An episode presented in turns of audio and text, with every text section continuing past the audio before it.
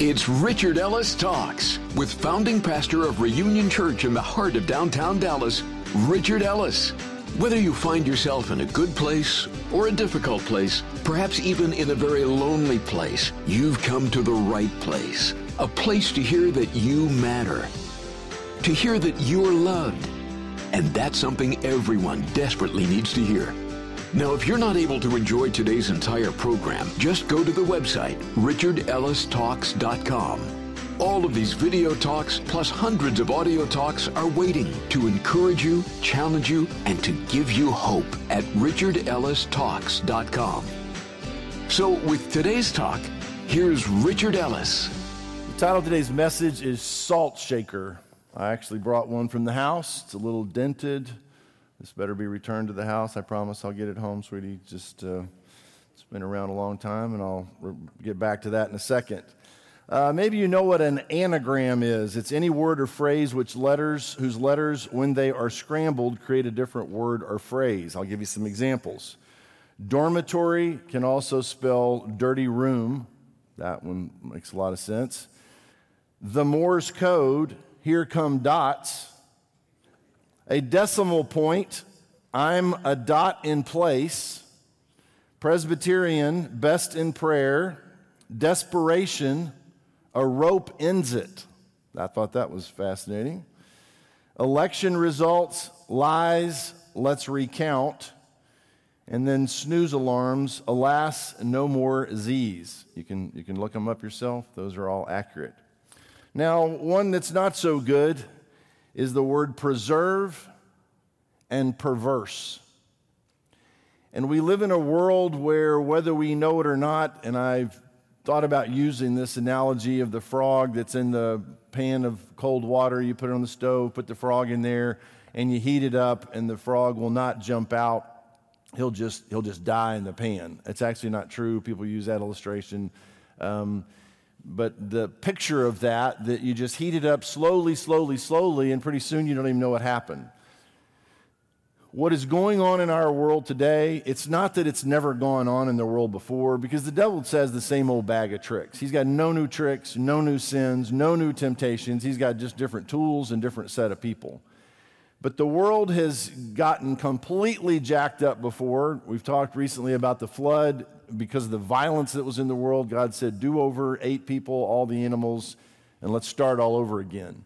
Uh, you have places like Sodom and Gomorrah where it just got completely out of control, and literally, God sends angels in there to evacuate Lot, his wife, his family, if they would trust God and get out of there, and said, Do not look back. And in that story, Lot's wife turned around, and I like to describe what she had as Sodom eyes she could not stay forward. She could not point it straight ahead and just say, I got to get out of here. Something about that city and what was going on back there was more important than following God. And so she looked back, and the scripture says she turned to a pillar of salt. So we're going to talk today about being salt, but not that kind of salt. Um, but if you, if you are a Christian, let's just start there and I'll address us mostly today. If you are already a Christian, um, you would think, and I've said this repeatedly through the years, you would think that a kind God, a God that loves us so much that he would be willing to send his own son Jesus to die on a cross, be buried, raised from the dead, do all of this to make heaven possible for us. What kind of twisted, demented God who knows what it's like down here because Jesus has been here, done this, why would he leave us here a millisecond longer than it took for us to believe? Just the second you trust Christ, we should be beamed out of here, get the, get the heck out of this place because heaven is better. Now, you have to give some thought to that. If you are still here, and most of the time when Christians believe, unless they're martyred a few minutes later and they won't recant, uh, most Christians become a Christian and then they're here. They're left here. You have to figure out why it is that God would leave you here and not get you out of here. Now, there's some big words we use in the Christian faith. You, salvation, that's what happens. One of the salvation from, from eternity separated from God happens when you believe and become a Christian. Then you got a word sanctification, then glorification. The glorification won't happen until you die, till we get to heaven. But there's a sanctification process, and that's what we're left here to be a part of. And part, a huge chunk of that, that sanctification process is involved with discipleship. Why are we so huge about discipleship? Because if you just become a Christian, you pull your ticket, you sit on your rear, and you wait till it's over, you're going to be frustrated, you're going to get sucked back into sin and wonder, why am I even here? You can discover why you are here and get on with living that life. And if you don't figure it out, you're going to be tremendously frustrated. You're going to frustrate a bunch of other people. And things, instead of what we are supposed to do, is be a preservative, preserve the world, we become part of it becoming perverse because we are not functioning the way we were intended to function. Go to uh, Isaiah chapter 5. I'm not going to read you this whole thing. But there's lots of woes in the Bible. In Isaiah 5:11, we'll jump in there and he says, "Woe to those who rise early in the morning that they may follow intoxicating drink, who continue until night, till wine inflames them." So these are hard drinkers. He's warning them, you know, if you're waking up in the morning and you start drinking at breakfast, you got a problem. Okay? I don't care what you say, you got a problem. And he's addressing these people. The harp and the strings, the tambourine and flute and wine are in their feasts, but they do not regard the work of the Lord nor consider the operation of his hands. Therefore, my people have gone into captivity because they have no knowledge. Their honorable men are famished and their multitude dried up with thirst. Therefore, Sheol, the place of the dead, has enlarged itself and opened its mouth beyond measure. Their glory and their multitude and their pomp, and he who is is jubilant shall descend into it. People shall be brought down, each man shall be humbled, and the eyes of the lofty shall be humbled. But the Lord of hosts shall be exalted in judgment, and God who is holy shall be hallowed in righteousness. Then the lambs shall feed in their pasture, and the waste places of the fat ones strangers shall eat. Woe to those who draw iniquity with cords of vanity, and sin as if with a cart rope they say, Let him make speed and hasten his work, that we may see it, and let the counsel of the Holy One of Israel draw near and come, that we may know it. And then verse 20 Woe to those who call evil good and good evil, who put darkness for light and light for darkness, who put bitter for sweet and sweet for bitter. And it's gotten completely turned around. It is one thing to call evil good, it is another thing to call good evil. And this is what's happening in our world today. There are certain people who say, What you're doing, you say is good, we say it's, it's evil. And then you flip it around even more. Those who call evil good, so we say evil now is good, and, and not only that, what you're doing that you claim is good is evil. Now, it's bad enough for somebody to say that's doing something evil, and here's where this is going to get wacky. Who are you? Who am I? Who are we to determine what is evil or not? You don't have to worry about me or you determining it. Look at Scripture. Look at what God says about the world, about our lives. But see, nobody wants Scripture anymore. There is no absolute truth. There's no authority. You can't go to the Scripture and quote Scripture to someone. They say, well, that's your opinion. That's what your book says. Who are you to judge me? Let me tell you something about evil. Evil is evil is evil, period. It doesn't matter what you and I think of it. And you say, well, I think this is okay. If God calls something evil, it is evil. And you can't call something evil good and then go beyond that and say, now what you claim is good, we decide, and it's very fascinating. We can't tell them that their evil is evil, but they can tell us that our good is evil. And where did they get that authority?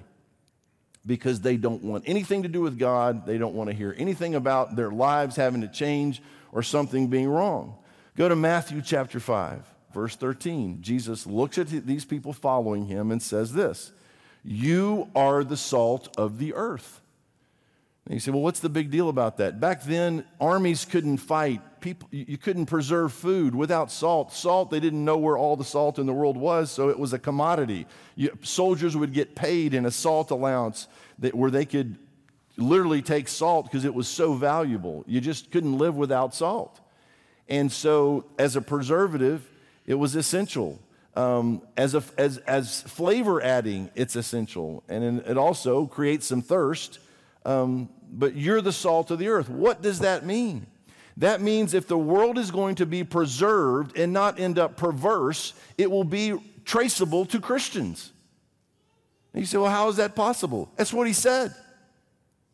So, in a community, in, in your business, in your everyday life, when you walk into a situation, you are still alive and have been preserved. Your life has been preserved until you die down here, and He keeps you alive for that long to be engaged in the population. Churches are not salt warehouses. Churches are places where salt shakers get filled so that when God sees your life, that you, you are the salt of the earth and you get it, then during the week, God reaches down, picks up your life, and says, Okay, you ready? Yeah, I'm ready. I know why I'm here. And He starts dumping salt. And you say, Well, Lord, I don't want to go there. He said, That place needs salt. I don't, and this is where it gets really screwy for people. They say, Well, I lost my job. I get that can be traumatic. And you say, Well, and I've been offered a job over here, and it's a terrible job, but I really feel like God, I believe that God is telling me to go take the job. It's not about the job, it's about the salt. So you say, Well, it's going to suck having that job. It's going to suck if you miss the opportunity and just if you would trust Him. You think Joseph in the Old Testament wanted to be a slave? No. Do you think he wanted to be running a prison? No. He ended up running all of Egypt. How did that happen? Because he was willing to trust God no matter what. And God used him in Potiphar's house, in that prison, and then saved Egypt and his own family. You say, Well, I want control of my life. If you end up controlling your whole life, you may run your life, you're going to run your life into the ground. And then you'll stand before God and you go, wait, this is all I got to show for my life? A little bag, a little sack of gravel from the judgment, from the, the Bema seat? The fire hit my life. I got nothing to show, but I was successful down there. You better be successful up there or you're not successful. Now you say, why do you keep pounding us on this? Because you're just going to stare at the walls till the day you die if you don't put the, the thing, put the clutch in, put it in gear, and let's go. We are the salt of the earth. There are things going on on this planet and have been going on, and our culture, our world, our country, just talk about here, is going down the tubes. And if you look around the country, and if you look beyond our country at the world, places in Europe where there used to be Christians, very few left. And those places are dark places spiritually now. And if you talk to any believer who's gone to try to do mission work in these places, because there is no Christianity, because Jesus is not present in the lives of people in that country, it gets very dark and starts to rot because there is no standard anymore. It took the Romans 500 years and they were gone. We're going to get it done quicker. We're bigger and better we are going to self destruct in no time because we have no standards. We've just black, we've just black markered God right out of the equation. They can take him out of the schools. They can take him out of the government. They can take him out of slogans. Let me tell you where they can't take him out of. They can't take him out of me. And if you're a Christian, they cannot take him out of you. So if you're going to let him live in you and you have no option as a believer, then let him be in you and live through you in such a way that we are what he says we are. You are the salt of the earth. But then he goes on to say, Matthew 5 13, but if the salt loses its flavor, how shall it be seasoned? The nature of salt is it has to have that preservative, that taste, that flavor, or it's not salt. It is then good for nothing but to be thrown out and trampled underfoot by men. You know what you do with bad salt? You throw it out in a, in a snowstorm and an ice storm so people can walk on it. That's not what we're supposed to be. Then he goes on to say, You're the light of the world. A city that is set on a hill cannot be hidden, nor do they light a lamp and put it under a basket, but a lampstand, and it gives light to all who are in the house. Let your light so shine before men that they may see your good works and glorify your Father in heaven. This is why we don't change the world. Our salt has lost its, its flavor, its savor. We are not penetrating the culture. We are not going to work and realizing that, yes, we're there to do some job and get a check, but we are there to be a preservative, to have an impact. You say, well, if I take a stand, I'm going to get fired. Get fired. Well, who's going to take care of me? Who do you think's been taking care of you all these years anyway? If he could get you that job, he'd get you another job. Well, I'm just, I'm just nervous. You better be nervous because this thing is collapsing. And it's happening all around us like we don't even know what's happening.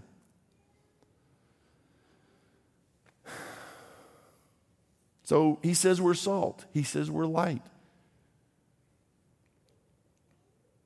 It's interesting. There's an old, this is actually a phrase in our, used to be in our culture.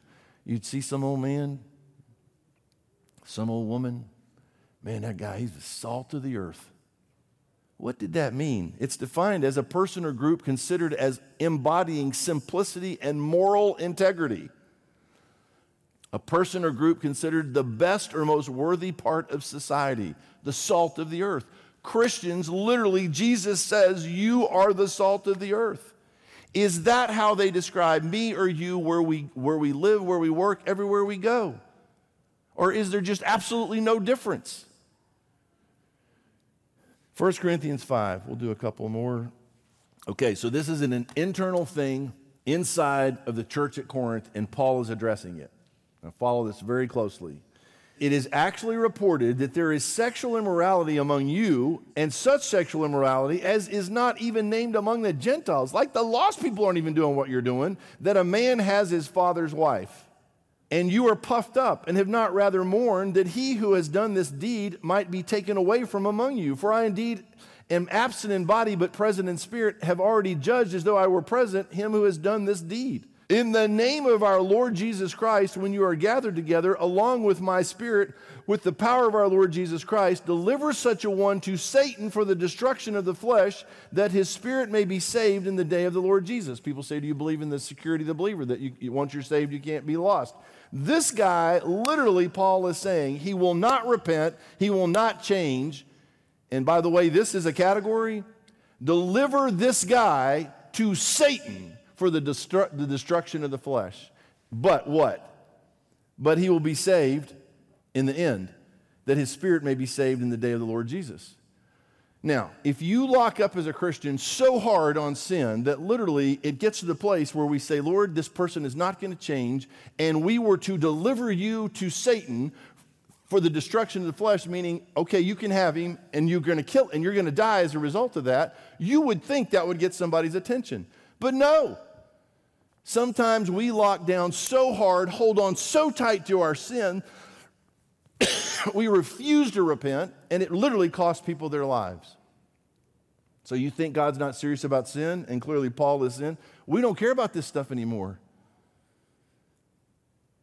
If we just went with what's, what's possibly going on in this room today,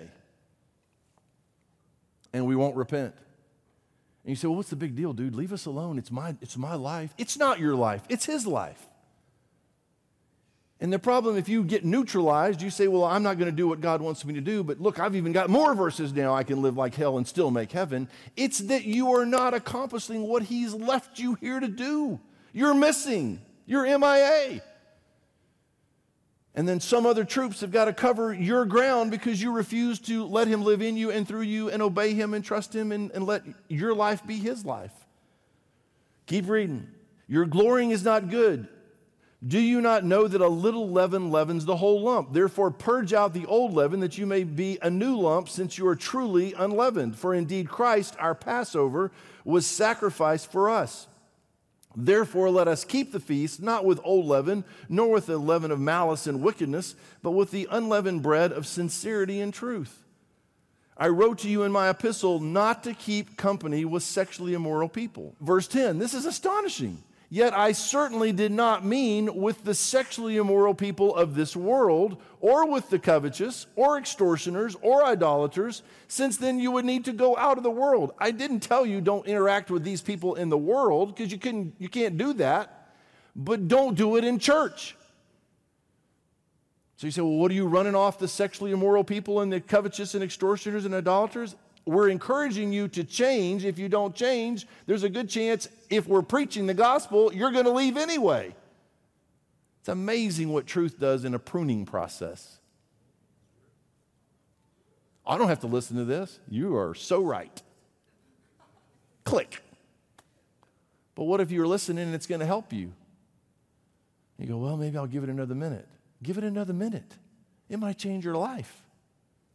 You might figure out what, why he saved you, what you're here for. And then your life changes as he uses your life to change other people's lives. Verse 11 But now I have written to you not to keep company with anyone named a brother, someone says, I'm a Christian, who is sexually immoral or covetous or an idolater or a reviler or a drunkard or an extortioner, not even to eat with such a person. Don't even eat with them. For what have I to do with judging those also who are outside? In other words, Paul's saying, it's not my job to judge those people in the world. Why? Do you not judge those who are inside? But those who are outside, God judges. Therefore, put away from yourselves the evil person. So, as we interact with the world, you say, Well, I can't go to lunch with that guy. He's cheating on his wife. That's why you're going to lunch with him if he's not a Christian.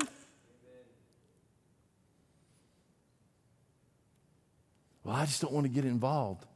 It is impossible to be this and not get involved. You're going to get lost in the equation, but that's the point. Holy does not mean you lock yourself in a salt shaker because this is, this is clean salt in here, baby. This is clean, protected. And then God comes along and says, ah, Here we go stop. Look where I'm going to land.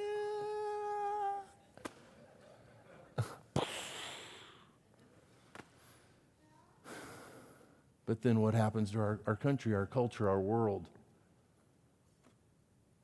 People go, wow, things are different around here. You notice since we hired that lady, things are different around here?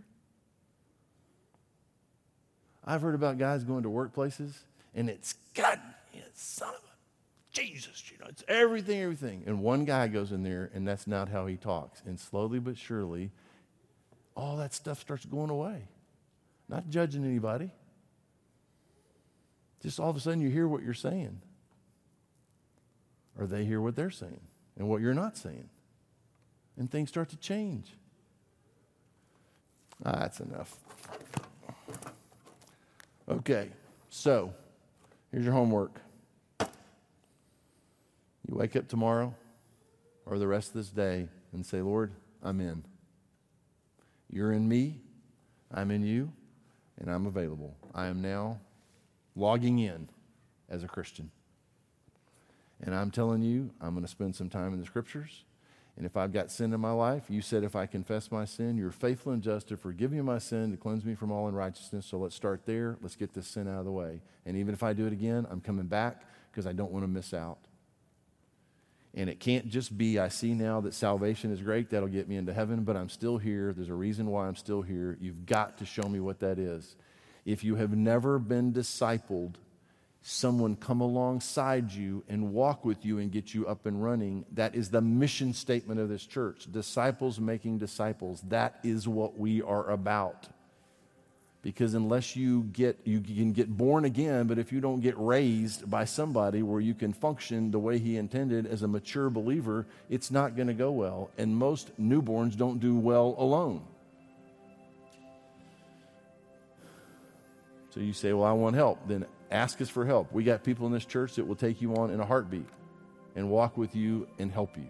You don't have to do this by yourself. And then I'm, i promise you, this is what's going to happen.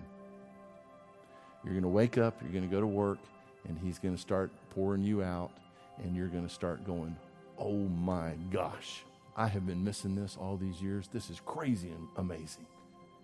The conversations, the prayers, the impact that, you, that, that He starts to have through you just because you got available. Uh, you say, well, how do you know about all these things? If I could take you for a day, and please, please don't. I mean, my wife, my, my children will tell you I'm not all that. I get that. So I got plenty of, you know, leveling going on there. But if I'm firing on all cylinders, it, it goes better. And, there's, and I got the same Jesus living in me that you got living in you. Now, if you don't have that Jesus living in you, we're about to change that right now. So, anybody listening beyond here in this room, you say, I got none of that. I think God has been after me. I feel him close by, but I don't think he's inside. Here's how you get him inside. You say a simple prayer like this Dear God, I know that I am a sinner and I need your forgiveness. I believe that Jesus died on the cross, was buried, and raised from the dead to pay for my sin and to purchase a place for me in heaven that he offers as a free gift. Right now, I accept the forgiveness of my sins as a free gift. Come live in me, through me, change me. Show me how I am to be salt, light, and change this world. Not just change my world, change this world.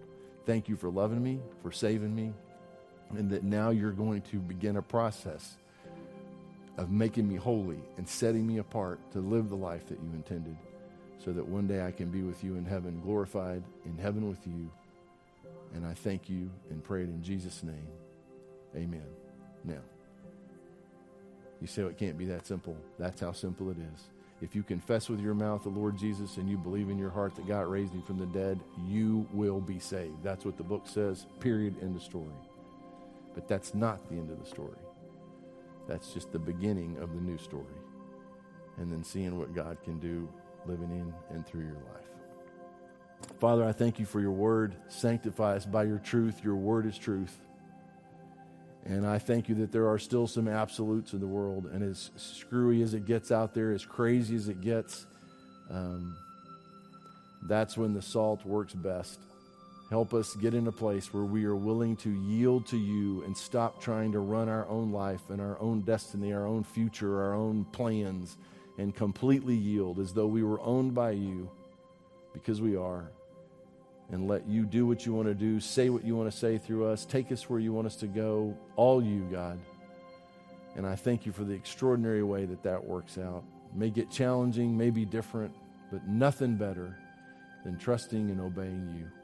For those that prayed just a second ago, Lord, to become a Christian, we thank you, we praise you. I know there's joy in the presence of the angels of God uh, over one sinner that repents. So encourage that person, help us know how to be encouragement to them, and send them believers, help them get in the scriptures, and uh, chase after you and grow and learn.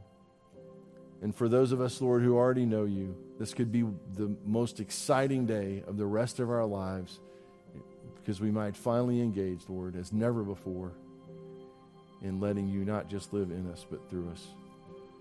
There'll be nothing like seeing you there, Lord, seeing you come in the clouds. And uh, help us hope for that more every day. Our prayers, even so. Come, Lord Jesus.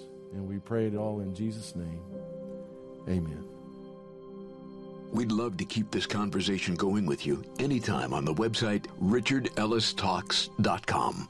There you'll find the full version of today's talk, plus hundreds more of Richard's challenging and encouraging audio and video talks. Then discover over a thousand cities where Richard Ellis Talks is broadcast. Or you can share a request on the prayer wall. Plus, if you'd like to consider a gift, learn how to join the financial partnership team and so much more at richardellistalks.com. So let's meet again here next time to talk about how God is ready to change your life starting today with Richard Ellis Talks.